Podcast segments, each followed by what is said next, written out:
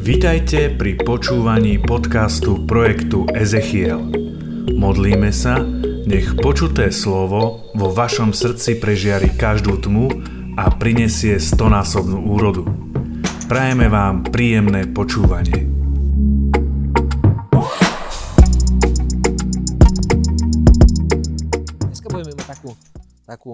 Zaujímavú tému, témičku ohľadom Božej slávy budeme hovoriť o tom, čo je Božia sláva, lebo veľmi veľakrát počujeme, zjav nám Tvoju slávu, ukáž nám Tvoju slávu, zjav nám Tvoju moc, prosíme o Božiu prítomnosť, ale nechápeme také prepojenie medzi Božou prítomnosťou, medzi Božou mocou a Božou slávou.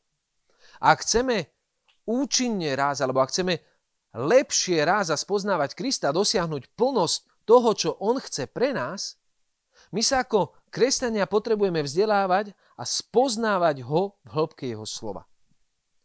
A potrebujeme vidieť a rozmýšľať nad tým, čo on hovorí k nám, čo hovorí o nás a čo hovorí pre nás. A potrebujeme mať jasný cieľ svojho života, zmysel svojho života. A ja som dlho žil v tom, že zmyslom môjho života má byť žiť v Božej prítomnosti. Neustále žiť v Božej prítomnosti. A keď si to takto povieme, je to pekné. Je to dobré. Je to milé. je to správne. Ale keď som viacej kráčal s pánom a keď som sa viacej začal zamýšľať nad Bohom, nad tým, nad tým, aký On je, kto On je a čo chce pre mňa, tak som zistil, že to nestačí. My sme boli stvorení preto, aby sme boli v Jeho prítomnosti, ale ak chceme žiť plnosť toho, do čoho On nás pozýva, potrebujeme žiť v Jeho sláve. A na to, aby sme boli schopní začať žiť v Jeho sláve, potrebujeme pochopiť to, čo to je. A to, ako sa tam dostať. A teda, ja by som to veľmi tak jednoducho prirovnal, sú také tri stupne. Je Božia prítomnosť, ktorá je takom, takým prvým krokom v našom živote. Každý jeden z nás zakúsil Božiu prítomnosť, keď sme sa narodili na novo. My sme spoznali Ježiša Krista, zakúsili sme ho a prijali sme ho. A od toho momentu my sme hľadali jeho tvár, hľadali sme jeho prítomnosť a hľadali sme jeho blízkosť. A teraz nehovoríme len o prítomnosti ako takej. Ja som tu, ty si tam. Ale Kristova prítomnosť je niečo, čo mňa premieňa. A ty môžeš byť kresťan 15, 20, 30 rokov a môžeš padať v tých istých základných veciach v tvojom živote. Môžeš, niektorý sa môžeš posunúť o trošku, niektorý sa posunieš o menej, ale stále si ako keby v takom začarovanom kruhu a rozmýšľaš, ako je to možné, že sa neviem dostať z tohoto blata. Ako je to možné, že aj po 10, 15 rokoch, 20 rokoch môjho života s pánom padám na tých istých veciach? A odpoveď je jednoduchá. Nemáš Božiu prítomnosť nezakúšaš Božiu prítomnosť. A ver mi, že je veľmi veľa kresťanov. Teraz tak odvážne poviem, ale bohužiaľ, z môjho pohľadu, alebo z to, čo ja vidím, je, že je oveľa viacej kresťanov, ktorí Božiu prítomnosť nezakúšajú, ako tí, ktorí ju zakúšajú. Na to, aby si sa narodil a stal, si, stal sa kresťanom, musí zakúsiť Božiu prítomnosť. Ale na to, aby si sa stal dospelým kresťanom, musí zakúšať. To znamená, že je krásny obraz v Biblii. Hrnčiar, ktorý opracováva, formuje hlinu. Čím viacej Boh strávi času, alebo takto, čím viacej ty stráviš času v Božích rukách, tým si dokonalejšia nádoba. Ty menej chyb máš. My sa snažíme svoje vlastné chyby odstrániť svojou vlastnou silou a padáme. A vždycky budeme padať. Ak ja sa snažím zvíťaziť nad hriechom svojou vlastnou silou, nad mojou slabosťou svojou vlastnou silou, padám. Ale ja potrebujem ako Pavol povedať, tam, kde ja som slabý, som silný, pretože Kristus je vo mne. A je to On, ktorý ma uschopňuje žiť život. Je to On, ktorý ma uschopňuje a premieňa tie veci, ktoré ja nedokážem zmeniť. On robí vo mne. A teraz ma nechá zle. sú momenty, kedy Boh potrebuje pracovať s, te, s tebou na tebe. A sú momenty, kedy ty musíš nechať pracovať Boha samého. Ani jeden extrém nie je dobrý. Sú kresťania, ktorí všetko chcú robiť sami a Boha k svojmu srdcu nepustia. A sú iné extrémy, kedy my si, čo by mne viacej vyhovovalo, Pane Ježišu, tu som, sprav to za mňa. Ale dospelý kresťan je ten, ktorý dokáže počuť hlas Ducha Svetého a dokáže rozpoznať Božiu intenciu alebo to, čo Boh chce urobiť. Boží zámer. Pane, teraz pracuješ vo mne a teraz pracuješ so mňou. Ale všeobecne, keď hovoríme o Božej prítomnosti, Boh nám dáva jeho prítomnosť preto, aby premienial nás. Je to intimný moment v modlitbe a preto je tak veľmi nebezpečné, keď kresťania hovoria o rokoch duchovného sucha, kedy nezažívajú Božiu prítomnosť. Svetí sú, to už som vás spomínal, svetí sú, ktorí môžu zakúsiť aj roky. Svetí sú proste svetí. Ja svetý nie som, ja potrebujem pána furt. Ja potrebujem jeho prítomnosť. A mnoho kresťanov, ktorí teraz žijú duchovné sucho alebo si prechádzajú duchovnou púšťou, by už boli dávno zaslúbené v zemi, keby verili, že zaslúbená zem je pre nich a že Boh ťa do zaslúbenej zemi chce pustiť aj s tvojimi chybami. Aj keď nie si dokonalý. Boh poslal Izraelitov a nechal ich prejsť cez Jordán, čo je obraz krstu do zaslúbenej zeme, aj keď boli nedokonalí, aj keď padali. Boh nechce čakať na to, aby ťa požehnal, kým ty budeš dokonalý. By čakal väčšine. Chudáčisko by sa načakal, áno. Boh chce, aby ty si vstúpil do zaslúbenej zeme taký, aký si. Pretože vie, že proces, ktorý on bude robiť v tebe, bude trvať celý tvoj život. Ty vo svojom živote nedojdeš do momentu, kedy si môžeš, môžeš povedať, oprášiš si ruky a povieš, OK, pane, už som dokonalý. Tak to stačí. Pozri, akého pekného si ma stvoril. V tvojom živote nepríde moment, kedy ty budeš dostatočne svetý na to, aby si si zaslúžil jeho milosť, kedy budeš dostatočne svetý na to, aby si si zaslúžil jeho lásku, kedy budeš dostatočne svetý na to, aby si si zaslúžil jeho prítomnosť. Jeho prítomnosť my potrebujeme prijať. Potrebujeme uveriť, že on, svetý, mocný, vznešený, nádherný, dokonalý Boh, Chce byť so mňou napriek tomu, aký som. Že všetko o mne vie, aj tak nado mnou nezlomil palicu. Že všetko o mne vie a napriek tomu mi hovorí, Matej, chcem byť s tebou. To, či ty zakúšaš alebo nie Božiu prítomnosť, je z 99,9999% na tebe. Môže byť nejaká výnimka. Ale z 99,99999% to, či ty zakúšaš Božiu prítomnosť alebo nie v tvojom živote, je len a len na tebe. Pretože Boh ťa miluje tak veľmi, že On sa ti nedokáže nedať. Boh ťa miluje tak veľmi, že On nedokáže vzdorovať, keď ty mu povieš, pane, príď. A preto, ak ja vo svojom živote necítim Božiu prítomnosť, je to moja chyba. A potrebujem si to priznať.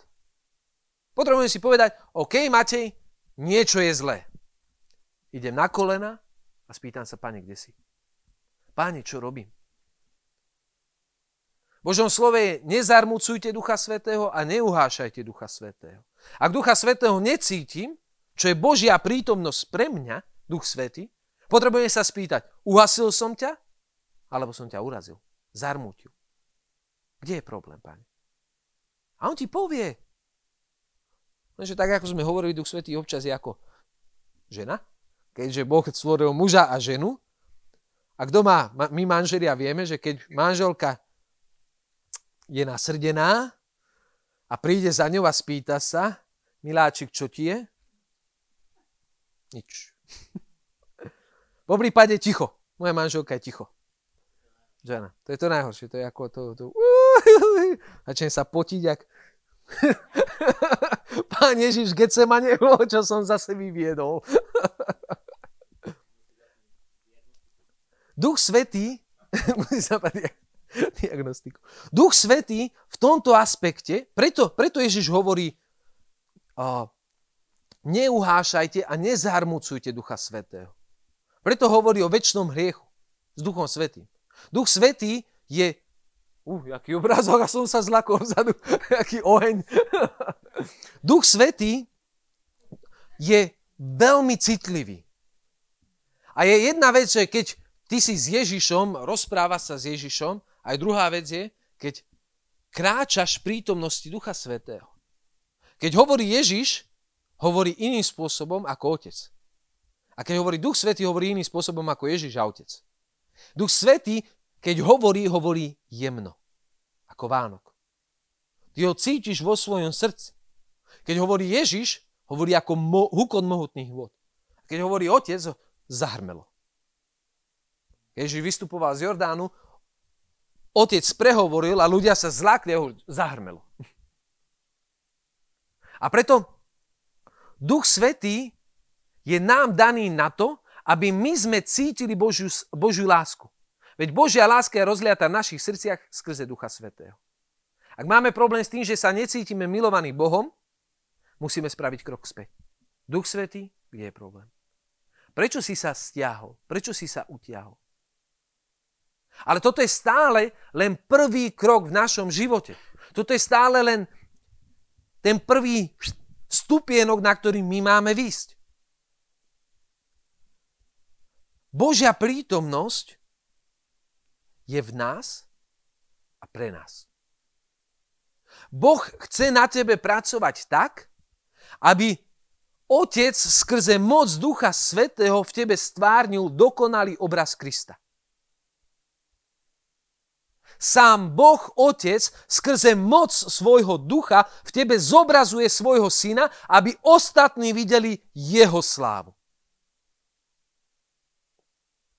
Aby zakúsili jeho moc, spoznali jeho lásku a videli jeho slávu. A teda, ak je prítomnosť, o ktorej ja som dlho si myslel, že to je môj finálny cieľ, to je tam, kde mám prísť, neustále cítiť Božiu prítomnosť.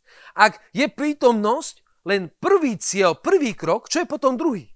Čo má nasledovať? Ak ja zakúšam Božiu prítomnosť vo svojom živote, čo mám robiť ďalej? A odpoveď je jednoduchá. Skrze Božiu prítomnosť, ktorá koná v tebe, prichádza Božia moc, ktorá koná skrze teba. Skrze Božiu prítomnosť, ktorá prebýva v tebe, ktorá kráča spolu s tebou, sa prejavuje a začína prejavovať Božia moc, ktorá koná skrze teba. A toto je niečo, čo zakúsili apoštoli, a to je niečo, čo máme zakúsiť tak, ako to zakúšali apoštoli aj my. Ak sa pozrieme na život učeníkov, tých, ktorých si vyvolil Ježiš, oni najskôr začali kráčať s Ježišom. Začali počúvať jeho slova. Začali vidieť, ako on koná. Videli prvé zázraky, ktoré Ježiš učinil. Počuli prvé vyučovania, podobenstva. Začali sa pýtať Ježiša, Ježiš, čo znamená toto podobenstvo? A Ježiš ich vyučoval a skrze svoju prítomnosť formoval.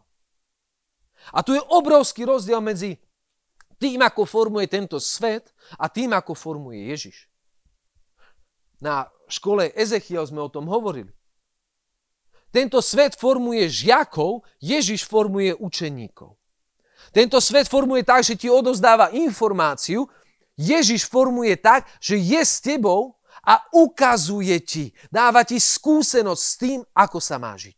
Čo máš robiť v tej danej konkrétnej situácii? Je tam s tebou a pre teba a pomáha ti. Ide nám vzorom. A preto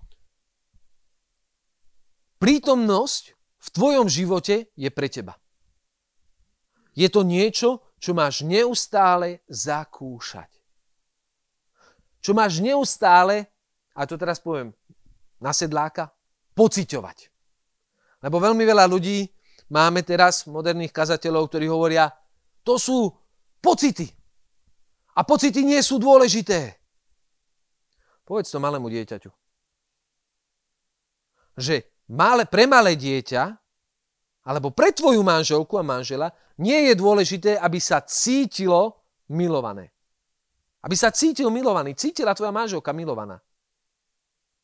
Boh stvoril pocity a my potrebujeme cítiť jeho lásku. Ak nie, naše náboženstvo alebo takto lepšie, náš vzťah s Bohom sa stáva náboženstvom, ktoré je založené na intelektuálnej hladine, v intelektuálnom leveli. A myslíme si, že sme zbožní, ale chýba nám Božia moc. Pavel to hovoril Timotejovi. V poslednom čase budú mnohí mať výzor zbožnosti, ale budú mať výzor nábožnosti, ale jej silu, jej moc budú popierať.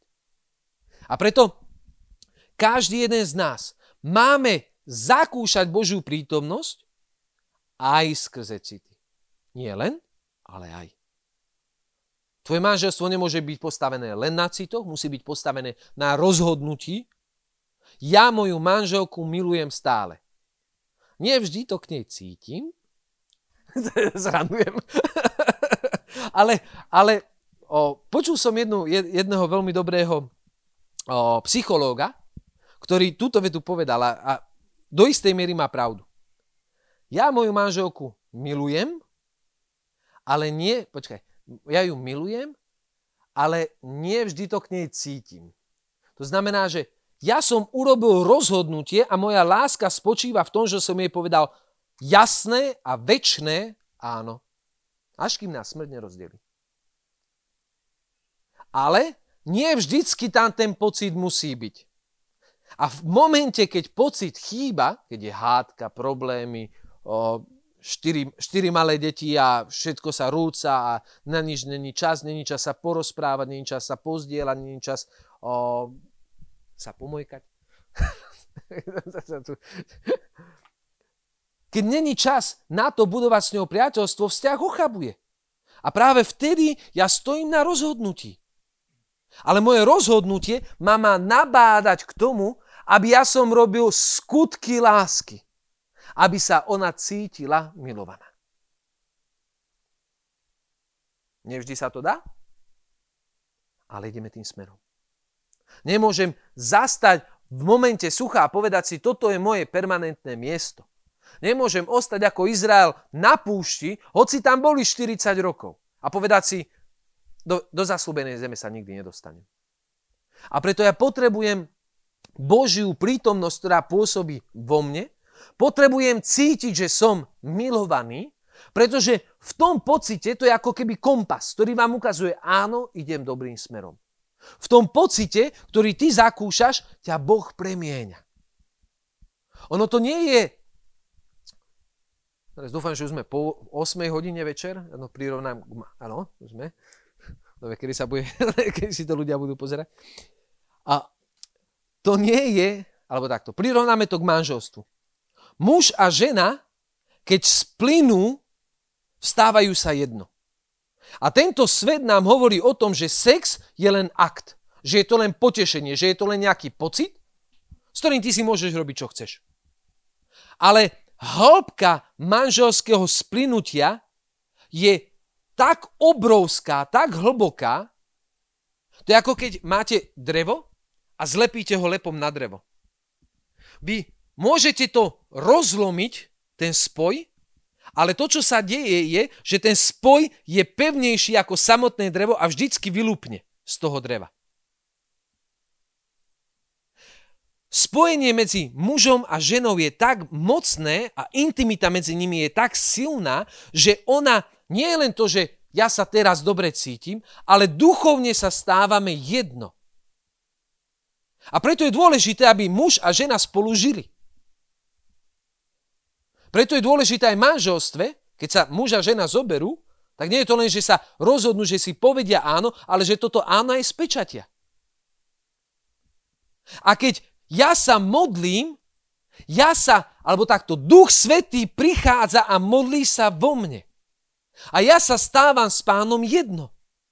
Preto je obraz Ježiša a církvy. Kto je církev? Ty si církev. Ako manžela a nevesty. Muža a ženy. Ktorí sa stávajú jedným. A preto Božia prítomnosť je v tebe, ty potrebuje zakúšať jeho moc na to, aby ťa premieňala. A keď ťa premieňa, keď ty cítiš, ako on v tebe pracuje, táto moc sa začína prejavovať aj na vonok. A vtedy prichádza Božia moc. Božia sila. A Božia moc a Božia sila pôsobí skrze teba. My sme dostali poslanie na to, aby sme išli a ohlasovali evanelium celému stvoreniu. My sme dostali povolanie na to, aby sme išli a kázali. A mnohí kresťania tuto končia. Pretože im chýba Božia prítomnosť, ktorá by ich naplnila tak, aby Boží duch v moci začal konať skrze nich. A je oveľa jednoduchšie kázať. Je oveľa jednoduchšie hovoriť. Pretože na to, aby ja som ohlásil Božie slovo, nepotrebujem byť v takej jednote, aby on konal skrze mňa. Ale Ježiš nám nepovedal len chodte a ohlasujte. On nám povedal, aby sme chorých uzdravili, mŕtvych kriesili a zlých duchov vyháňali. Prvá vec je tá, ktorú môžeme spraviť my sami. Druhá vec je tá, ktorú nedokážeme robiť bez jeho ducha svetého. Bez jeho moci. A preto, ak mne chýba táto druhá časť, je to ukazovateľ, ktorý mi hovorí, Matej, niečo nie je v poriadku. Zahlb sa do môjho slova a pracuj so mňou. Lebo bohužiaľ, my aj v cirkvi si dokážeme vybudovať svoje vlastné hrady, svoje vlastné zámky a svoju vlastnú slávu. Svoje vlastné projekty. Ale ak ja kráčam s Duchom Svetým, a som závislý na jeho moci na to, aby sa naplnilo to, čo on povedal, tak som poslušný a poddajný. A teraz, v prvej fáze, alebo takto, v prvej fáze nášho bytia s pánom v prítomnosti my zakúšame poslušnosť. A poslušnosť je niečo, čo Boh hovorí a preto ja poslúcham. Ale Boh nechce, aby my sme boli poslušní. On chce, aby sme boli poddajní. A rozdiel medzi poslušnosťou a poddajnosťou je ten, že ak ja poslúcham, tak to robím a môžem to robiť zväčša zo strachu.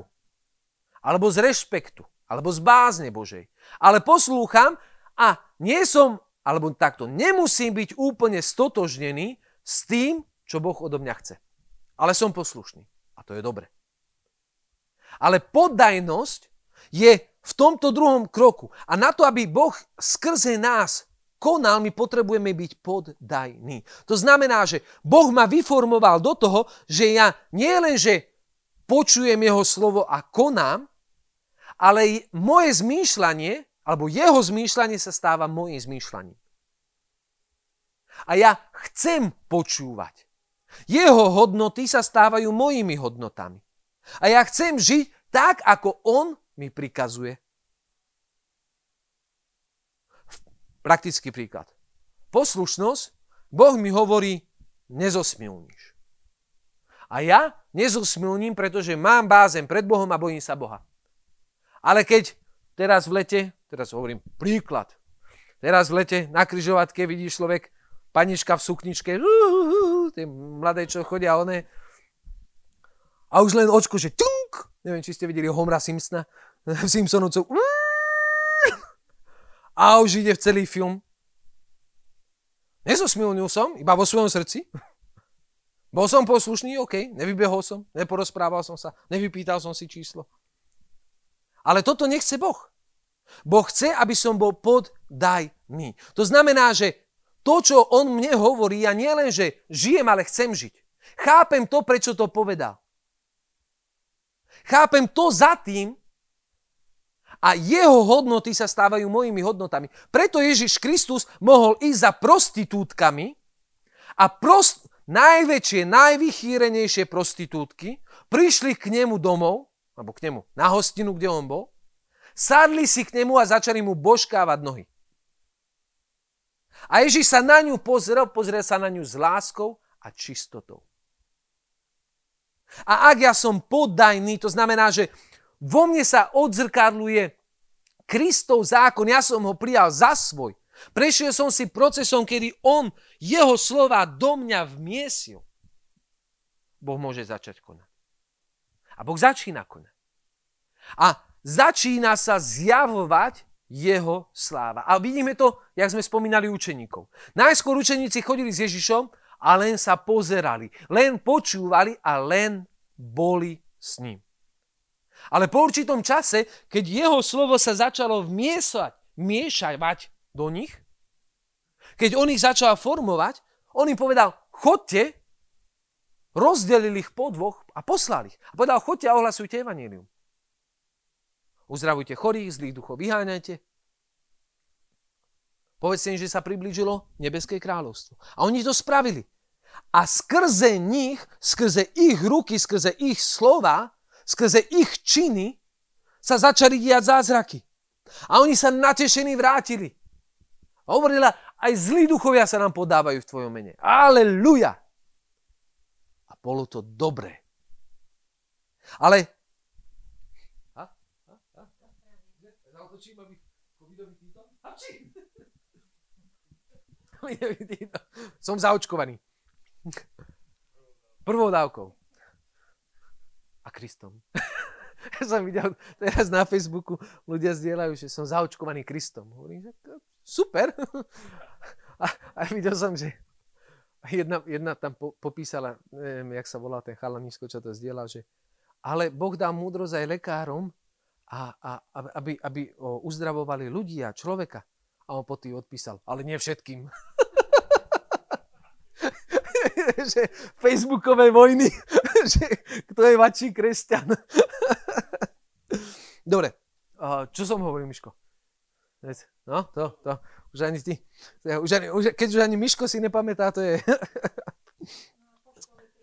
Áno, apoštoli prišli natešení, no, no teraz, čo?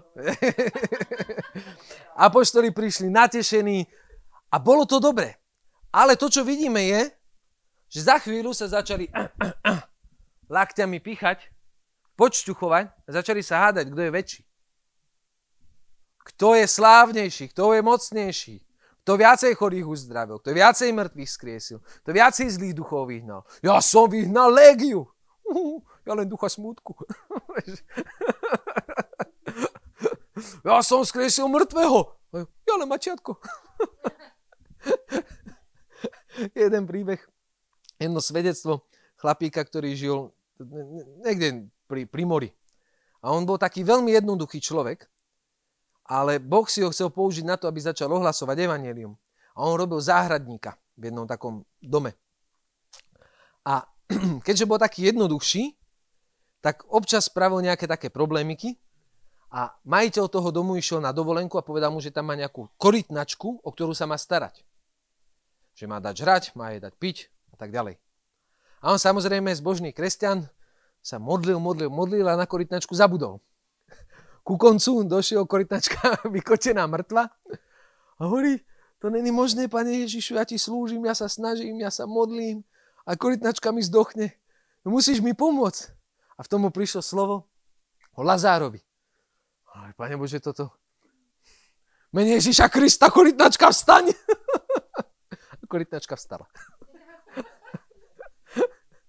Boh robí úžasné veci. Jeden známy kňaz sa modlil, teda modlil sa, je taký evangelizátor a bol som s ním na jednej návšteve a hovoril mi svedectvo tej rodiny. Oni mali psa, nejakého mopsa, viete, tých chodí, grochka, prdí. Mali takého, takého pekného mopsa a ten mopes mal rakovinu. Normálne taký obrovský tumor mu tam z brucha trčal. A panička nebola veriaca. Manžel, alebo manžel nebol veriaci a panička bola, už si presne nepamätám. Ale jeden z nich dvoch nebol veriaci. A došli za ním a hovorí, Prosím ťa, pomodli sa za nožho psa. Nech má rakovinu. Nech ho Boh uzdraví. Kúkaš, za pse sa mám modliť, Bože. Ale tak čo, čo poviete človeku, ktorý má rád psa? Jasné! Zobral psa, pomodlil sa. O týždeň na to príde ten muž, ktorý bol neveriaci ako veriaci, lebo pes bol úplne uzdravený. Boh si dokáže použiť aj takéto veci. Človek si povie, že Boh sa nestará. Boh vie, koľko je vtáčikov na nebi. Boh vie, koľko máš vlasov na hlave. Boh sa stará, Boh ťa pozná. A On chce v tvojom živote konať a skrze teba konať. A takto aj apoštoli, natešení, kriesili mŕtvych, vyháňali zlých duchov, došli a začali sa hádať. Začali sa škriepiť. A keď sa ich Ježiš spýtal, o čom sa bavíte, uh, o ničom, pani, nič, nič, my muzikanti. Mnoho kresťanov, ktorí zakúšajú Božiu prítomnosť, prichádzajú do obdobia, kedy Boh začína konať skrze nich. A koná skrze nich úžasné veci, mocné veci, nádherné veci. Ale aj tak, toto nie je to, kde my by sme mali skončiť. A bohužiaľ mnoho kresťanov tu končí. Problém je ten, že na to, aby sme prešli alebo preskočili do toho posledného levelu, potrebujeme pokoru. Máme Božiu prítomnosť, Boh koná v nás. Máme Božiu moc, Boh koná skrze nás. A máme Božiu slávu, kedy Boh koná okolo nás. A apoštoli, keď Ježiš kráčal a žil s nimi a poslal ich, aby ohlasovali, zakúšali Božiu moc.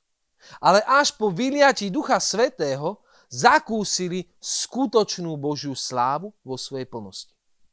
A ako to vieme? Tak, že Peter išiel po ulici a jeho tieň uzdravoval. Takže Pavlovi kradli obrúsky, do ktorých sa utieral a tie obrúsky uzdravovali. Oni zakúšali Božiu slávu tak, ako ju mali zakúšať. Oni ju spoznali a, a žili tak, ako každý jeden z nás ju môžeme a máme žiť. Keď si zoberieme nádherný príklad zo starého zákona zasvetenie chrámu. Izraeliti vybudovali chrám. Izraeliti priniesli všetky veci do chrámu. Začali sa modliť, začali spievať. Ale keď prišla Božia sláva, keď zostúpila v oblaku, zahalila, prestali robiť. Padli na kolena a uctievali. Ty si Boží chrám. A v tebe Boh chce robiť to isté.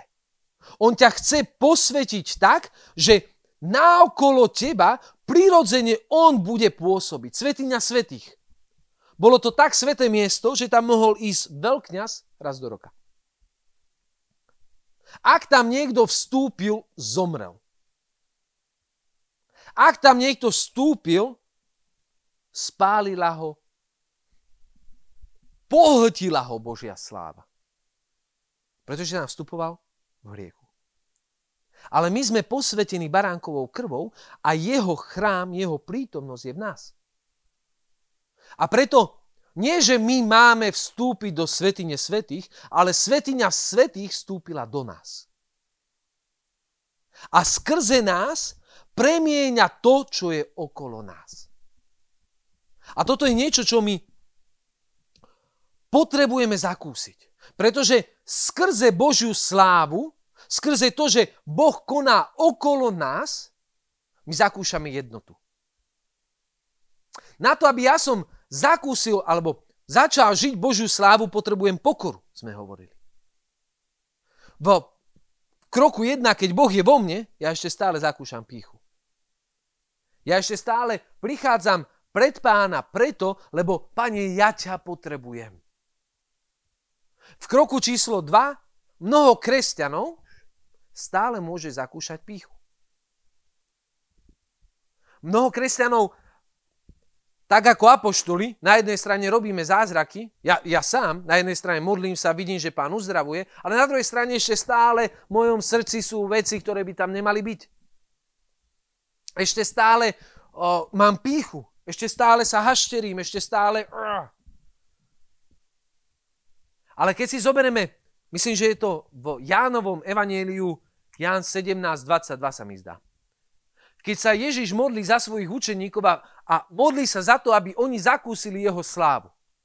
Aby otec dal im jeho slávu, aby oni mohli byť jedno. Aby skrze to, že oni sú jedno, svet uveril. A teraz si zober, Ježiš ti dáva slávu na to, je, je to jeho dar pre teba, na to, aby ja a ty sme mohli byť jedno. Prečo? Pretože Božia, ak ja príjmam Božiu slávu, začínam žiť pre Neho. Čím viacej som v Jeho sláve, tým viacej zabúdam na seba a moje oči sa začínajú upriamovať na Neho. Toto je proces medzi Jeho mocou a Jeho slávou. Čím viacej moje oči v službe sa upierajú na Neho, tým viacej Jeho slávy ja zakúšam. A pre tých ľudí, ktorí sa pozerajú externe alebo zvonku na to, čo ja robím, tak to môže pripadať si veľmi podobné. Ale reálne je to diametrálny rozdiel. Príklad. Máme tu chvály a ja prídem na chvály a každý jeden človek, ktorý má skúsenosť s tým, že musí viesť chvály alebo musí spraviť prednášku, tak sa ju snaží spraviť najlepšie. Či sa nám to páči, alebo nie, vždycky je tam ten ľudský aspekt. Chcem ju spraviť najlepšie, lebo ju robím ja, ostatní sa na mňa pozerajú. Chcem, chcem ju spraviť dobre, ale zároveň ju chcem spraviť dobre pre pána. A čím viacej ja sa dokážem odosobniť od môjho ega, od môjho ja. Čím viacej ja si začínam uvedomovať to, že to, čo robím, robím pre pána, tým väčšie pomazanie a tým väčšiu slávu zakúšam. A ono je to krásne vidieť, o, napríklad jednoduchý príklad, pri spevej v jazykoch. Keď máme o, animáciu, mnoho ľudí, keď spieva v jazykoch, tak spieva, alebo keď vedú chváli, tak je, že Haleluja, chválime ťa. Aby nikto nepočul. A ja som s tým dlho tiež bojoval vo svojom živote, keď som vedol chváli, modlitby, lebo dar jazykov je niečo, čo ty neovládaš. Špeciálne spev v jazykoch. Spev v jazykoch, keď ty spievaš v jazykoch, tak niekedy ti to môže výsť a niekedy to môže nevýsť. A keď máš mikrofón a dáš nejaký takýto tón na celónu, tak cítiš, jak tá božia atmosféra, že žum von oknom. Oh, charama. Endaramana siavara sacha, tárana saja. Človek prirodzene má predtým rešpekt. Ale čím viacej ja sa odosobním a dôverujem Bohu, v to, že on si dokáže použiť aj mňa, tým väčšie pomazanie a väčšia sláva sa zakúša na tom mieste. Preto je dôležité, keď sa modlíme v jazykoch, modliť sa a spievať nahlas. Aj keď potom, teraz jak je YouTube, tak tam niekto zostrihá, žehnáme Marekovi Krajčí, mošandara barabaranda, neviem, či ste videli tie videá. sa tak zasmial. Ale akože, či, chvála pánovi za tú ženu, za, za, za, za tú pastorku, či kto to bol. Ona má taký obrovský poklad neby. Však pán nám povedal, ak si z vás budú robiť srandy, ak vás budú uhovárať, ak vás budú urážať, ak na vás budú plúť, radujte sa, lebo máte obrovský poklad neby. V novinách som videl, že išli robiť rozhovor s krajčího šamankou.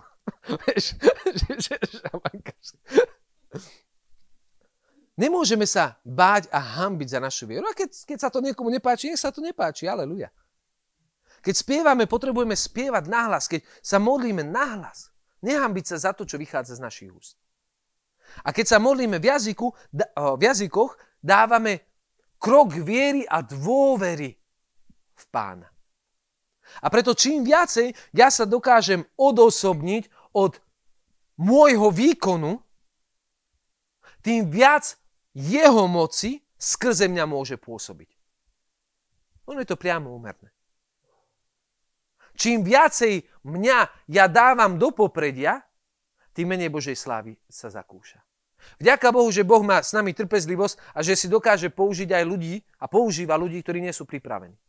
Aj vo prvom štádiu, aj keď my zakúšame len jeho prítomnosť, Boh si ťa dokáže použiť. Aj v druhom štádiu, keď už cez teba koná, Boh si ťa dokáže použiť. Alebo chce, aby ty si zakúšal jeho slávu. Aby jeho sláva prebývala v tebe. Lebo to, čo sme hovorili na začiatku, že Boh nás chce zobraziť alebo stvárniť dokonalý obraz Krista. Ako to môže urobiť? Jedine tak, že budeme odrazom jeho slávy. Budeme dokonali a žiariť jeho dokonalosťou, nie našou. Ja chcem byť dokonalý, lebo on je dokonalý. Ja chcem byť svetý, lebo on je svetý. A ja chcem žiť v jeho svetosti, v jeho moci, jeho prítomnosti a jeho sláve. Aby jeho meno bolo ohlasované. Aby jeho meno bolo vyvýšené. Aby ľudia, ktorí ho nepoznajú, zakúsili spásu. A Božia sláva, to, čo som hovoril, že pôsobí okolo nás, je niečo, do čoho my potrebujeme vstúpiť. Je krásny príbeh jedného pastora, ktorý cestoval vo vlaku, čítal si Božie slovo a modlil sa. A ľudia v tom vagóne, v ktorom on bol, začali plakať, padať na kolena a vyznávať meno Ježiš. Bez toho, aby on povedal Mekefa.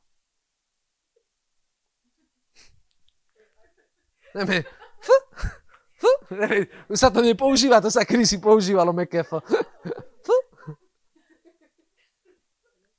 Ak ja by som bol v levele, alebo na tom prvom stupienku, na to, aby Krista som ohlásil, by som potreboval hovoriť. Keby som bol na tom druhom, že Boh cez mňa koná, zbadám, dostanem prorocké slovo, dostanem slovo poznania, alebo pán mi povie, choď a uzdrav ho, môžem, môžem konať. Ale ak žijem v jeho sláve, permanentne v jeho sláve, on pôsobí skrze mňa, či stojím, či spím, či bdiem, či sa modlím, či pracujem. Ako Pavol. Pracoval, robil stany a napriek tomu Boh si ho používal. Ježiš Kristus. Vstúpil do synagógy, nič nemusel robiť. Zlí duchovia vychádzali, kričali, čo ťa do nás? Ten, ktorý bol posadnutý s legiou. Vyšiel z hrobov, Ježiš ho nehľadal. Ježiš za ním nešiel, Ježiš mu nič nehovoril. On vybehol k nemu a hovorí, Ježiš, čo ťa do nás? Prečo si prišiel? Prišiel si nás ničiť? Nepotreboval robiť nič. Samotná prítomnosť Boha je to, čo premieňa. Ako sme hovorili v prvom, jeho prítomnosť v tebe premieňa teba. Pri treťom, jeho sláve, keď ty zakúšaš jeho slávu, Božia prítomnosť skrze teba premieňa všetko naokolo. Lebo my máme byť svetlom v tmách, ktoré prežiari každú temnotu a skrze nás Boh obnovuje to, čo je zlomené, uzdravuje to, čo je chore a premieňa. Dáva, stvárňuje nás na čoraz slávnejší obraz Krista. A preto ja ťa chcem pozvať do toho, aby si neostal na prvom leveli, ale aby naozaj tieto slova vstúpili do tvojho srdca a povedal si si, chcem viac. A chcem viac nie pre seba, ale pre Neho. Chcem viac Jeho slávy nie pre mňa, ale pre Neho. Chcem byť dokonalým obrazom Ježiša Krista, môjho Pána.